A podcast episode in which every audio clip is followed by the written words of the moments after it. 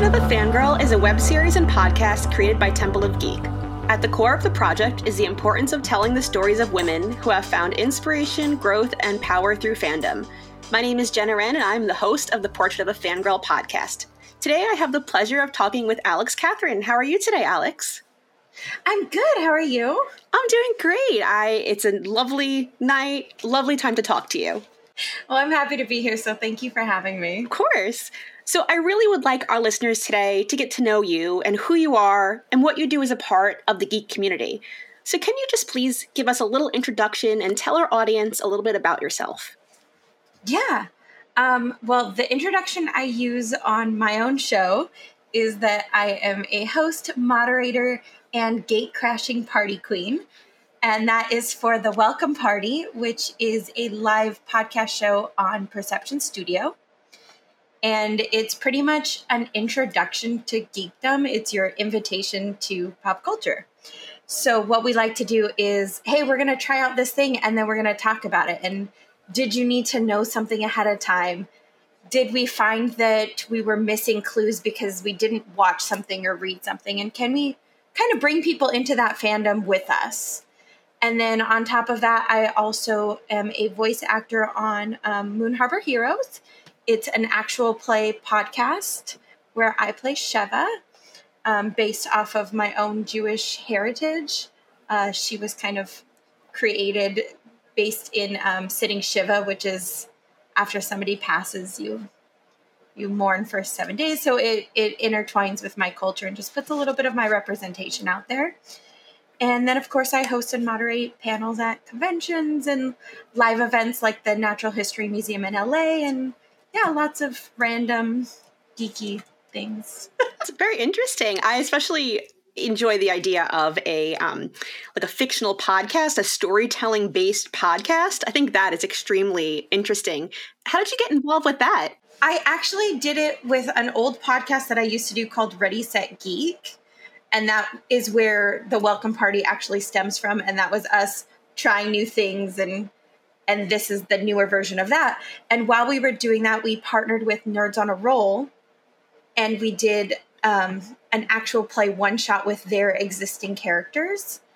And i just i fell in love with it. I was it was so much fun to step in. We played a masks game which is it's not it's not like dungeons and dragons. It's a little different because it's a little easier, truthfully, if you're trying to get into role playing games. There's less rules, less restrictions, and it's just a lot more relaxed. Right. And um, so I started there and then did our own version a few years later, and then auditioned for Moon Harbor Heroes and was lucky enough to get to be a part of this season. That's so fun. Something we always ask our guests is about how they view the term fangirl and what that means to you. So, what does being a fangirl mean to you, and has that changed over time? Changed a lot over time for sure. Um, I was not part of this community when I was growing up. And so for me, a fangirl was somebody who just saw a celebrity and was just so in love with them that they just forgave them for pretty much anything and wanted anything they were a part of, right? You know, like a believer or nowadays like a Swifty. And I thought it had to have a relation to that celebrity.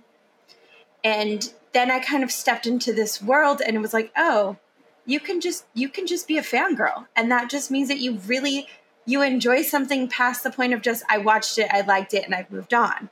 You became a fan. And it totally changed that negative outlook I had on the term. And to me, that's what being a fangirl is now today. It's it's being a fan of something and being a girl and you know, that's okay. I've noticed really a trend among a lot of the women I've spoken to where there's this sense of fangirling being about passion. And I think that's kind of like what you're touching on. It's more, it's beyond just, um, you know, that idea of kind of when you're a teen and you're really over yes. the top about something. yeah, it's beyond. I just hung up a poster in my room and I know every, all this information about all these people and their actions. And it, it really comes down to I fell in love with the characters and the story, and I relate, and I have that connection to it that makes it a safe space for me. Right. I feel like this is a great time to be a fangirl and a millennial because it's very cyclical in culture right now. Like I remember being uh, in school when the first prequels for Star Wars came out, and now we're back on the whole Hayden Christensen thing, and it just reminds me of how cyclical culture can kind of be. Totally.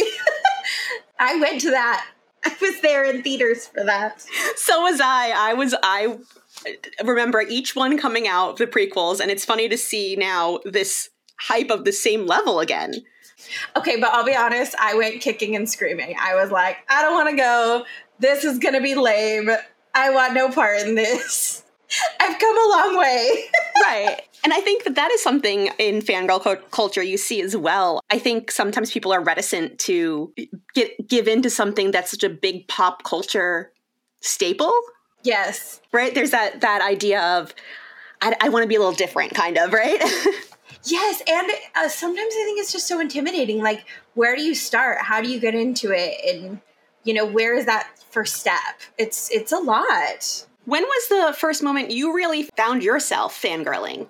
So, going back to fangirling over celebrity, um, when I was a teenager, I actually interned at a tween magazine that no longer exists. Um, it was called Cool Magazine, K E W L, like cool. And um, I got to be at an interview. And I was just the intern, and my job was like to get autographs from people so we could do giveaways and things like that. And I got to ask, they knew I was a fan, so they let me ask one question to Kenny Ortega. And if people don't know, he is the choreographer for High School Musical. But as I am a millennial, he was the choreographer for Newsies. Yes. Which is what got me into dance and theater and choreography. So um, my question was meant to be somewhere along the lines of Do we ever think that we'll make Newsies a Broadway show? Which they did. They did. And I'm going to take full credit for that. Um, but I stumbled through the entire sentence and I don't think any of it actually formed real words. And it was probably one of the most embarrassing recorded moments of my life. Have you gone back and, and watched it or listened to it? I ha- I don't even think it exists in the universe anywhere. If somebody finds it from this, I'm going to be really astounded. But uh, no, I have not. I've not seen it. I've never rewatched it because it was painful to relive. You know, you lay down in bed and like you play it in your head at two in the morning, going, "Why did I say or do that?" That's that moment for. you know, it probably wasn't as bad as you think it was, but when you can't go back and look at it, you probably imagine the worst you po- possibly can. Right. Like Kenny Ortega's never going to know who I am, but I have this fear in my head that if he ever saw me, he'd be like, oh no, it's that girl, and then just turn around and But you did give him the idea to make Newsies a Broadway play, so he I should take full you. credit for that. Yeah, I, I doubt he ever, you know, never crossed his mind before 16 year old me came into his life. What are you currently fangirling over? Um, I've gotten really big into anime. So Fruits Basket is one of my go-to like replay shows, and then um, I've made a huge mistake, and I started One Piece. I am 47 episodes in of about a thousand and whatever it is, and I'm loving it. Absolutely loving it. I'm having a great time with it, but I'm fully aware that the commitment that I'm making and the choice, and I went with subbed. Usually, when I do a big binge, I go with dubbed. Like uh, Inuyasha, I did dubbed because it was 600 something episodes, and I was like, oh, it's gonna be a lot. Um, so yeah, I really made a mistake because I can't change. Once I start with one, I have to stick with it. So yeah, I am, uh, I am going to do a One Piece binge and see if I can knock this thing out before the writer strike ends. That's so funny because that is the exact reason I have not watched One Piece, and I am a huge anime fan. Um, I cannot commit to over a thousand episodes, so I really applaud you on that. You. We'll see how I'll let you know. See, the first the first anime I ever watched was Naruto, and that's another one where it's like eight hundred uh. or some odd episodes. But it was the first anime I watched, so I wasn't aware of anything about the anime community. And I think now, if I saw that on paper, I'd be like, "Oh, I can't, I can't sit down and watch eight hundred episodes." Yeah. I mean, I was proud of myself for Inuyasha. I was like, oh, I knocked that out in a month. That was 600 episodes. I could do anything. But I dubbed because reading, you know, and you could play video games, so I could play Animal Crossing and watch Inuyasha, and it wasn't a big deal. But this is like commitment, and I feel like I have made a mistake, but I'm doing it. I'm going to have to watch it. A lot of people are especially um, raving with the live adaptation. People are loving the the live one. So. Yes, which I'm avoiding until since that is technically struck work, right. even though it's anime, it's live action. So I'm trying to avoid that one, but I thought this would be kind of a good way to be part of the conversation. I'm now avoiding the spoilers that are coming out with it, but I'm sticking with supporting WGA and SAG and kind of staying in the safe zone. So, you are well known for being both a moderator and a panelist at some of the biggest conventions in pop culture. And this summer at San Diego Comic Con, you were on several panels. How did that come to be? And how did you become part of these panels? So this this is kind of a fun one for me. Um, because this is where I get to say that it's not the nepotism that people think it is. Uh, my partner um, runs his own company called Intermyth, and it's to help people who want to create panels, to create content, anything like that. It's just to help them get off the ground. And I very sternly said I was not going to be a part of it, and then very quickly was a part of it. And I helped from meetings to collaborating, helping choose who's going to be on the panel, what the panel topics are. It's just full content creation of it. And with that, and creating um, a lot of the questions for the panels, and I've been moderating for a few years now, just with our own show. It just kind of became the obvious choice where I was like, well, you're already a moderator. You moderate all our stuff. You already know the panel. You've been part of it from the ground up. Why not just be part of it now? And then I've had other people where they had inter- hired Intermyth, and part of that was they wanted me as their moderator included in that package. But people see my husband's name and instantly go, oh, nepotism oh, you're there because of him. Not, oh, you earned this, you've worked hard, you've been doing panels for years. I mean, Comic Con, LA Comic Con, Ontario, San Diego, WonderCon. I mean, you name it, anything kind of local. I've I've been a part of it, and again, Natural History Museum.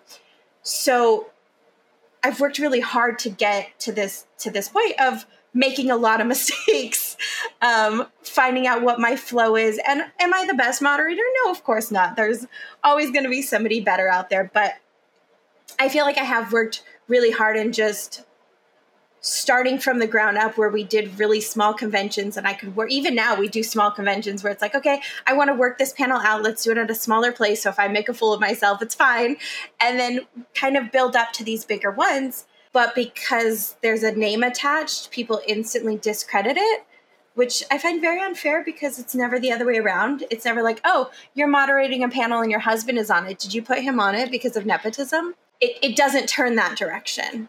I'm sure that that's got to be somewhat a gendered thing, right? Oh, a hundred percent. And you know, he's very supportive of everything I do and everything I'm a part of. But it is tough and frustrating when you're working in the same industry in the same world and his stuff always i mean he deserves the credit. He does a heck of a lot of work and i'm never going to discount the hard work he does just like he doesn't discount the hard work i do but a lot of people in the outside world do. But yeah really it stems from just doing our own podcast doing mini panels. We did panels at colleges and then really small conventions and then started applying for the bigger ones and it was just doing it over and over and getting the practice and being going off stage after being like oh my god that was the worst thing i've ever done. Why did i ask those questions? How did i do this? How can i be better the next time? And then adapting it each time i stepped on stage to the point where at san diego i was uh, moderating five out of the six panels i was on. That's fantastic. And it's you know you were the logical choice to kind of get involved in this world. You had the experience and, like you said, worked your way up. So it makes sense that you would be attached to this sort of company and this sort of work. But I do hope eventually people will see it that way too, you know? At San Diego Comic Con this year, you were on a panel with our producer, Monica. We love Monica. Yeah, shout out Monica. You were on a panel that was content creation brand management for beginners. And after the convention, Monica talked a lot about how thoughtful you were in your approach to content creation and how you came to find your authentic self through that. Can you share with us a little bit about how that journey of being authentically yourself came to be? Yeah. Um, so I'll tell kind of a little bit more detailed or quicker version. We'll find out as we go. Um, but the story I told at the panel was that we first started Geek Say What at, at college as a radio show for extra credit. And this is what got me into this world because, again, I was not part of it. My best friend was, and the cute boy that I was dating at the time was, which is the man I married now. But my best friend and I were in this class, and you got an automatic grade up if you did a show on their college radio. So I was like, cool, let's do it. I'm gonna drag this guy into it. We'll make it happen. And Geek Say What was this, well, the first iteration of it was this really stupid idea that I had where they were gonna be talking about geek stuff. And I was gonna be very similar to Alex from Wizards of Waverly Place. And I was gonna be too cool for school, didn't care, uninterested. But you know, she always has that kind of soft side where she actually does care, but plays like she doesn't. So that was the that was the intention, which did not work uh, at all, zero percent. For two main reasons. One, I'm not a good actress, so trying to be like, ah, I don't care, just made me sound like a bee. It didn't actually like create any investment in me as a person. And as we kind of started doing this stuff, I went to my very first convention. I started, you know, trying different things and it was introductory and I realized I actually liked it. And then I was like, well, why am I making fun of this stuff that I'm enjoying? And so that's where we were like, oh, we need to pause and try again. And that's kind of where Geek Say What changed and then eventually became Ready Set Geek and eventually became the Welcome Party. And it's always been focused on introductory education because I felt like as I was getting into this stuff, I'd step into a room and be like, "Oh, I've never heard of Doctor Who. What is that?" And then it was like, "Oh, you haven't heard of this thing?" Uh, and it's like, "No." The other, the correct answer would have been, "Oh my gosh, you've never heard of it? Let me tell you what it is. Let me tell you how to watch it. Let me tell you that it's intimidating or that the first season's a little cheesy but you can you know give it a, get past that just like some other you know parks and rec and uh, the office right there's some shows that just have a rough first season and you're not going to like every do- i mean you're right you could go on and on in any way to help somebody get into it and and as i was hitting roadblock after roadblock of just trying to step into these fandoms I was like, well, why? Why am I hitting? Is it because I'm a girl? Because he doesn't have a problem and he doesn't have a problem. But also, they both grew up in this world. They were reading comic books. And so, is it just that they have knowledge and I don't have knowledge? Well, what about other people? And that was kind of where the authentic self kind of started coming out was I was like, you know, I, I want to help. I I don't want anybody to feel the way I feel right now and everything I've done since then, whether it's right or wrong, you know, they don't always work out the way they should, but I try so hard to make it just a welcoming community and and that's why we added gate crashing into my my intro is because I just I hate that feeling of like that gatekeepy sorry you weren't here from the beginning you can't be who cares you're here now join us the more the more we are the more people we have, the bigger the community, the more fun, the more we can learn. So it just, it totally changed my perspective about who I was and what I wanted to do in this space. Do you have a list of do's and don'ts for content creating? My do's is to be honest with your benefits. And I know how that sounds, but you know, I told you I worked at a tween magazine. I've been an extra in TV and movies and music videos. And, and I was in that kind of LA space for a while.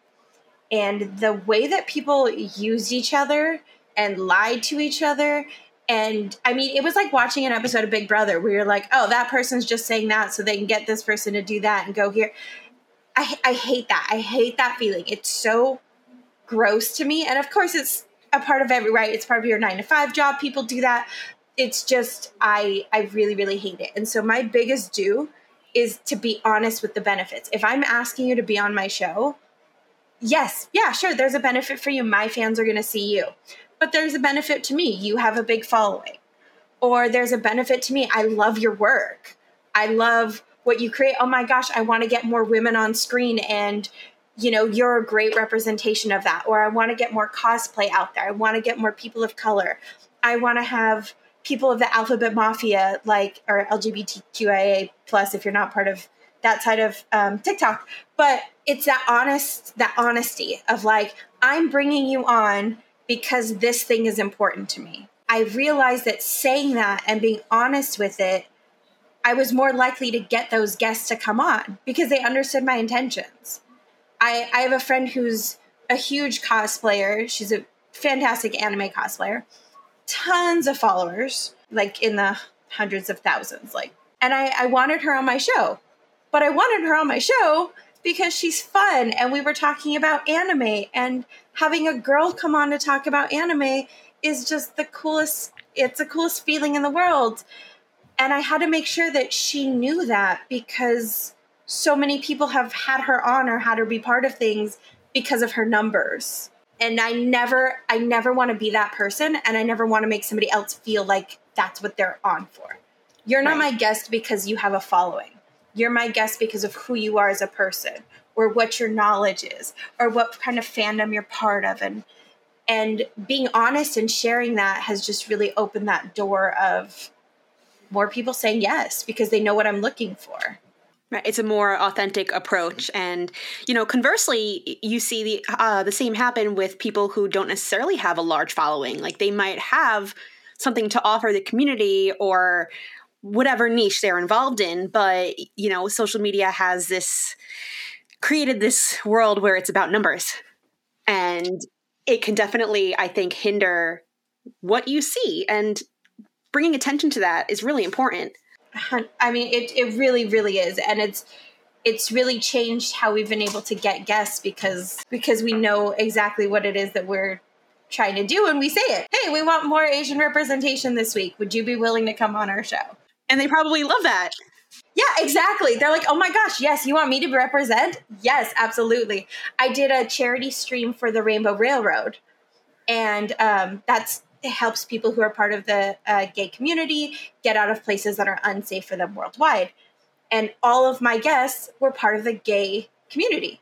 That was a big thing for me. But being able to reach out to people, I'm I'm bisexual myself and I was still a little nervous about reaching out and be like, hey, hey, you're gay, right? Like, do you want to be on this thing? Cause like, cause, cause, cause, you know, so you have to just be, you know, but I wanted them to know, like, I want you on here because you're part of that community and I want you to raise money for your own community with me. So, right. You know, it's, it's cool and it's fun, but you know, sometimes it's a little scary. representation i think is super important um, just the other day i was speaking with a friend about um, body positive representation. And, you know, when I was younger, if I had seen um, a woman who looked like me, you know, a girl who wasn't a Christina Aguilera thin kind of girl, it would have changed the way I grew up. It would have changed my outlook on pop culture and what I thought I was capable of doing. And I think now people like us, we're, we're making sure that the younger generation doesn't feel that way. Yeah. Uh, and my relationship with food is awful. But, you know, I look back at my pictures because I was an athlete, I was a dancer. And the amount of times people told me I was fat and I needed to lose weight and I needed to change what I was eating. And I look at those pictures and at my fat, I mean, I'm at my fattest now, but like at my fattest then or my biggest then, I was so thin. I was so thin. I just was top heavy and right. you can't control the top heavy. Sometimes the genetics do what the genetics do, and I'm, um, you know, but oh my gosh, the relationship that I have with food now, if I could save people from that same feeling, there's not enough money in the world to say what that would mean to to save women or even men from that feeling because you know we all have it. There's those body images and those pressures and and when you see that person on screen then you kind of go to the you know you shouldn't go to the comments but you go to the comments and then you instantly regret going to the comments and that too. Like i would love to get more people out there more people on screen more people on panels more people that just are and they're happy and they're living life and you know it is what it is i am who i am and you don't like it worry about your own diet like right. And it takes long. I mean, uh, speaking at least from personal experience, uh, it took, you know, takes 35 years for me to still, I'm still working on it. And it's nice to see people understand that and in all aspects in gender and sexuality and for ethnicities and bringing in some sort of inclusion is something that's extremely important because people need to see this younger generations need to see that this is you can be part of the community, you know? Yeah, if they can do it, you can do it. And if you're not seeing yourself on screen, that means it's time for you to get get out there and create it and be that person that you want to see so the next person can see you. You have been involved in a lot of different aspects of content creation and fandom life. How do you come up with ideas for content and how do you figure out what projects you want to take on?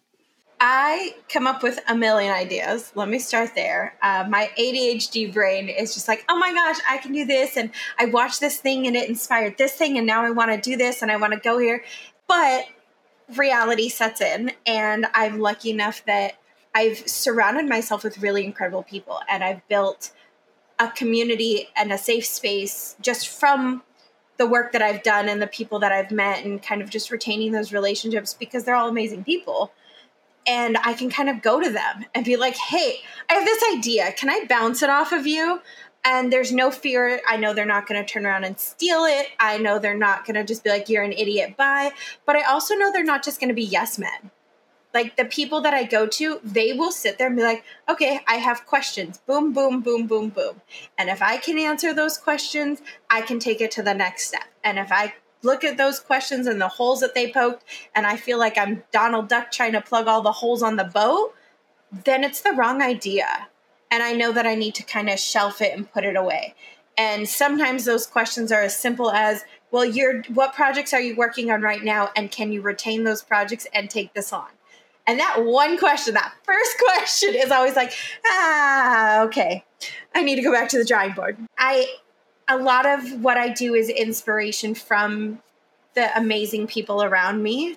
A lot of it is inspiration from myself, not seeing Jewish culture usually represented created Shiva, right? It's it's always you know the guy the jewish guy who's trying to figure out his religion and move out of his mom's basement right we have or people have seen eight crazy nights and the only thing they know about judaism is adam sandler and i took this more serious concept created this character and then she kind of just came to life and did not was not the voice I expected. Like I made the character, I started talking, and then I was like, oh, I guess that's how she sounds because I didn't know until I started playing her who this person was going to be. And the welcome party, we have meetings, and I'll reach out to my friends and I'll be like, hey, um, I want to make a change to the welcome party. I feel like we're not doing enough representation. I feel like we're we're reviewing things but we're not introducing anything that's out of the mainstream.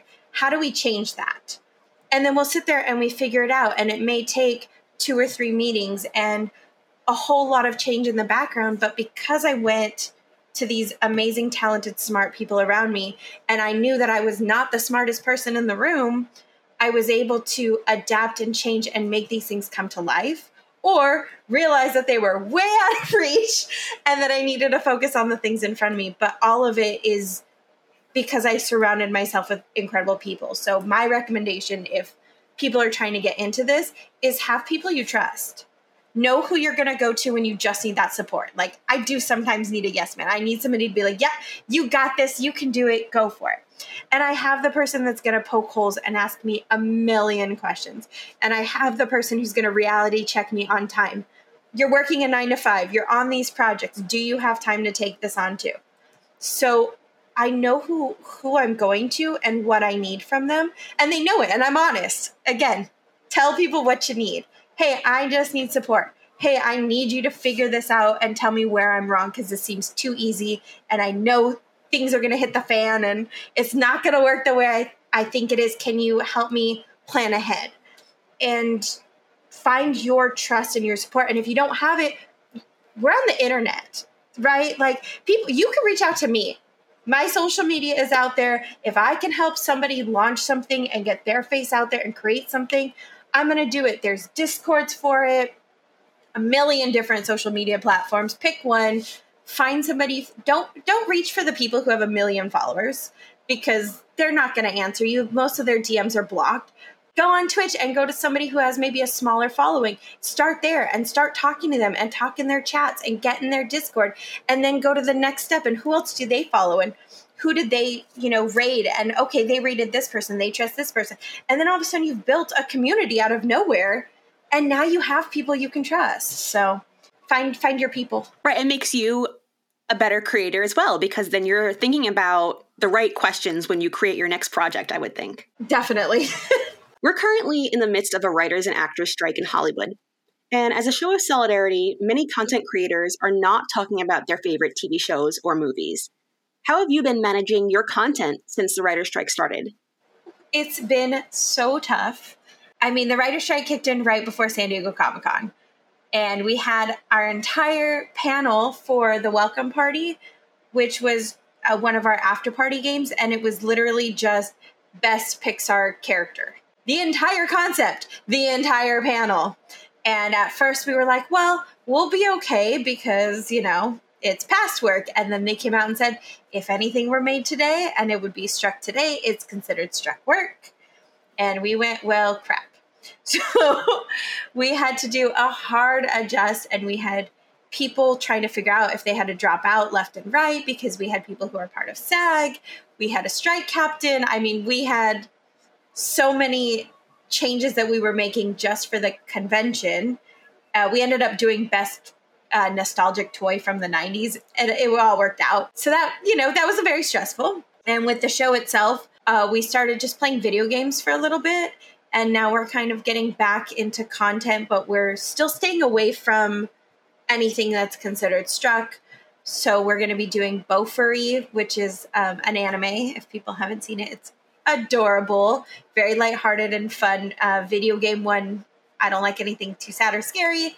Highly recommend. Um, and then we're going to be playing some board games on stream. We're going to be having guests. We're just trying to kind of adapt and adjust as we go. It's tough. I mean, it's tough. I try not to wear any of my wardrobe that's struck work. I try not to post anything on social media. Even today, I think it's the most I've talked about anything that's struck just in you know our conversation but i've tried so hard to avoid and support and anytime i sit there and i'm like oh my gosh this is so frustrating i'm not even part of sag i'll probably never be big enough to be part of sag and then i remember this frustrating little window in my life for somebody else it's oh my gosh i can't feed my kids i can't put a roof over my head because they won't pay me the fair wages to be able to do this thing. And I just sometimes have to reality check myself and go, look, it's a bummer. We're going to play Jackbox again. Is that what I want? No. Is that opening the community and getting people into fandoms? No, of course not. But am I showing support and solidarity to the people who created those fandoms, to the people who gave us these worlds that we're in?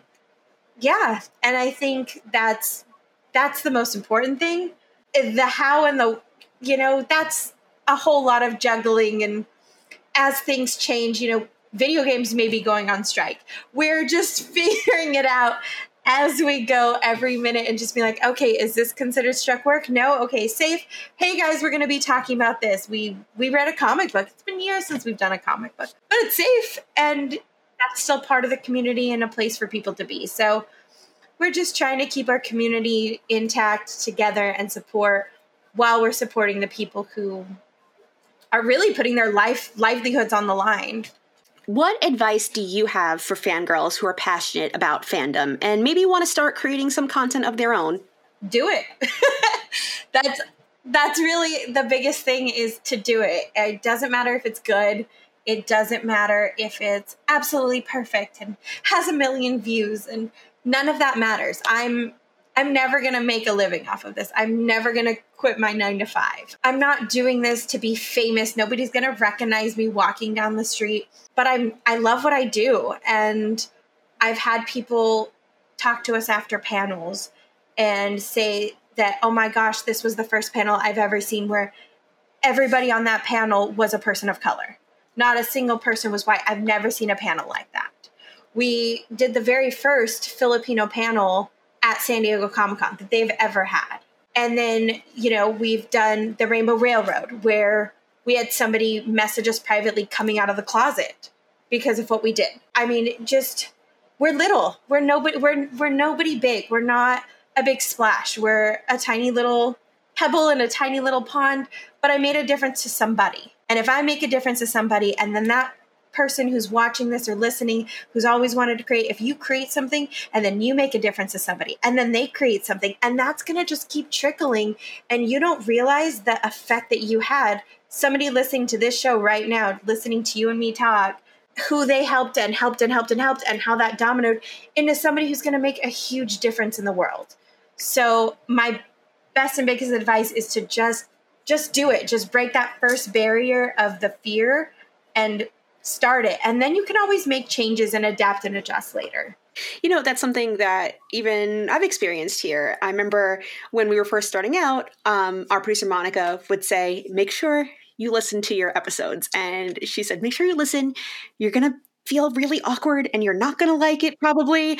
And you're going to really critique yourself and judge yourself. And especially if you're a perfectionist. But that's how you learn and that's how you grow. And it's the whole idea of passing on what you love, right? It is, you're right. It's worth it because you grow. On the podcast, we often find ourselves talking about safe spaces in fandom and how sometimes there's a tendency to dismiss women in fandom spaces. Now, you've kind of touched on this a bit. So, have you encountered anything like that? And how did you get through it? Uh, when we first started, so I'm going to go all the way back to our Geek Say What, Ready Set Geek era, I would run up to people, no shame, I didn't know who half those people were, didn't care. And I was like, hey, we want to interview you, or can we do this quick video, or can we do it? And people just said yes. They were happy, they were willing, it didn't matter what it was, they were just happy and willing to do it. And then all of a sudden, I got engaged. And I noticed the amount of people that said yes, specifically men in the community, went down. I would ask them if they would be a part of the show, be on, you know, a video, an episode, whatever and their engagement their the way they interacted with me had just completely changed. So all of a sudden i stopped wearing my ring at conventions and that turned again. All of a sudden everybody was saying yes people were willing. And i know i am a friendly flirty person. You have you exist and you breathe. I will probably flirt with you. I know who i am. I'm well aware We're self aware. Yeah, doesn't mean I can fix it. So, you know, it was never my intention to be like, oh, I'm trying to flirt with you and offer my body so you'll do this thing. I'm just, I'm just a friendly person who lacks shame. But I did notice that the ring made the difference. Then we got married, and I was like, you know what? I'm married and I'm happily married. And, and I want that to be part of who I am. I don't want to shy away from that. And we never mentioned it on the show either. We kept our relationship completely separate from our podcast, from everything. And then we got engaged and we posted it. And we posted it on our YouTube channel. The engagement was very cute. All of a sudden, we got this comment of, oh, that makes sense. The only reason she's on this show is because of her vagina and that some guy likes it or something very graphic along those lines. And I thought, wait a sec, I created this show. Like Geek Say What was my baby. It was I was in school. It was my concept. I named it. I it was all and then I brought these guys on with me and it just happened that I was dating one of the guys. And we've created it together since I'm not taking credit for what we have now. That that we're a team. But all of a sudden nobody cared that I had been on the show before. But the moment I was attached to another person in a relationship, I was only on it because of who I was sleeping with. And that's where the persona of Alix Catherine came from. It's my middle name. And I realized that because my husband and I have the same last name, it's on our business cards, when it's on my panel placard, all of a sudden I'm only up there because of that. When I talk to people who know us, even, you know, people I work with, where I was like, oh, yeah, we created six panels and I'm on five of them or whatever it is. So it's like, oh, that's a lot of nepotism. It's like, haha, no, it's not. I worked my butt off to be here. You don't even know what I do, but because we're attached. And again, it's never the other side. Nobody treated him differently. Nobody cared that he and I had the same last name. Nobody questioned why he was on the show. He was brought on the show because we were dating. But I'm always the one that gets pushed to the side, shut down. I'm always the one who benefits from the the nepotism and and it's so it's so frustrating because it's always so condescending and it's so discounting to who we are and what we do. You know oh you do you do this show. Well did you get it because you're friends with this person? Oh they just gave you that show right? You couldn't have worked this hard for it. It's like no i i didn't you didn't. We we all got here because of something we did or created or maybe we were just in the right place at the right time. It doesn't mean we don't work hard where we are now. Even if i got put on the show because we were dating let's let's just say that that's what would have happened that didn't change the two years of work that I did. That didn't change the panels that we did and the conventions and the people and the right. I still worked my butt off once I got there. And so it's always really tough to have that and to navigate that because I've changed my name a million times on the show where I was just Alix, just Alix Catherine, just Alix of my last name. Okay, maybe I'll just be Alix. Maybe I'll go by Ali. Maybe I'll like the amount of times I tried to change my name because I could not figure out how to put my authentic self out there and separate myself from this relationship at the same time was so tough. Right. But now, like you kind of touched on, your husband didn't have to worry about these things. He wasn't out there trying to figure out how he could change his name or market himself in a different manner.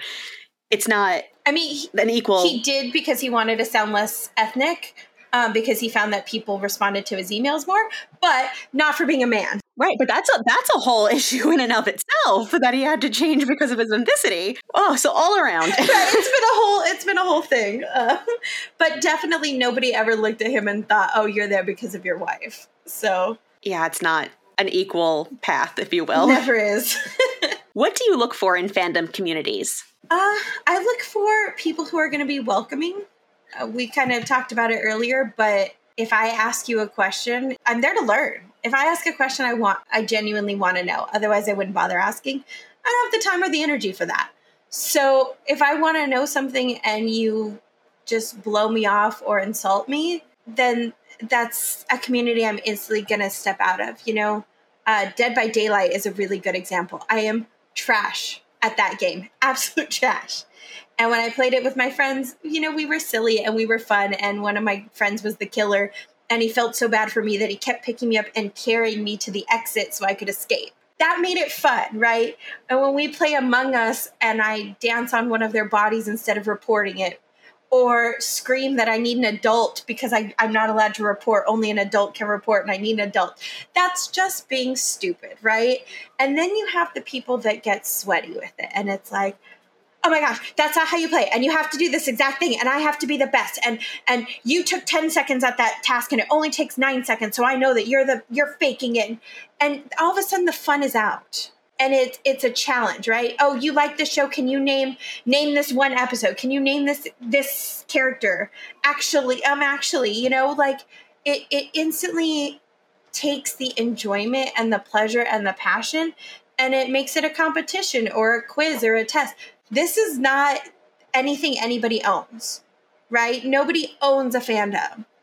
And so when I'm stepping into one, I want to see that I can step into it and that somebody's going to say, "Oh, hey. Oh, you want help? Oh, let me let me guide you. Let me assist you. Let me teach you." As somebody looking at it as someone who would be welcoming another person into a fandom, I would think you want to share that excitement. You know, you want to say, "Oh my gosh, you're into this anime now. It's my favorite thing. Let's talk about it. And that one person can make a difference. Huge. And you know, that's a, let's take that example, right? So I'm watching, I'm, let's say I go, I'm going to watch One Piece. One Piece has a huge fandom, right? They have people who have committed to this thing.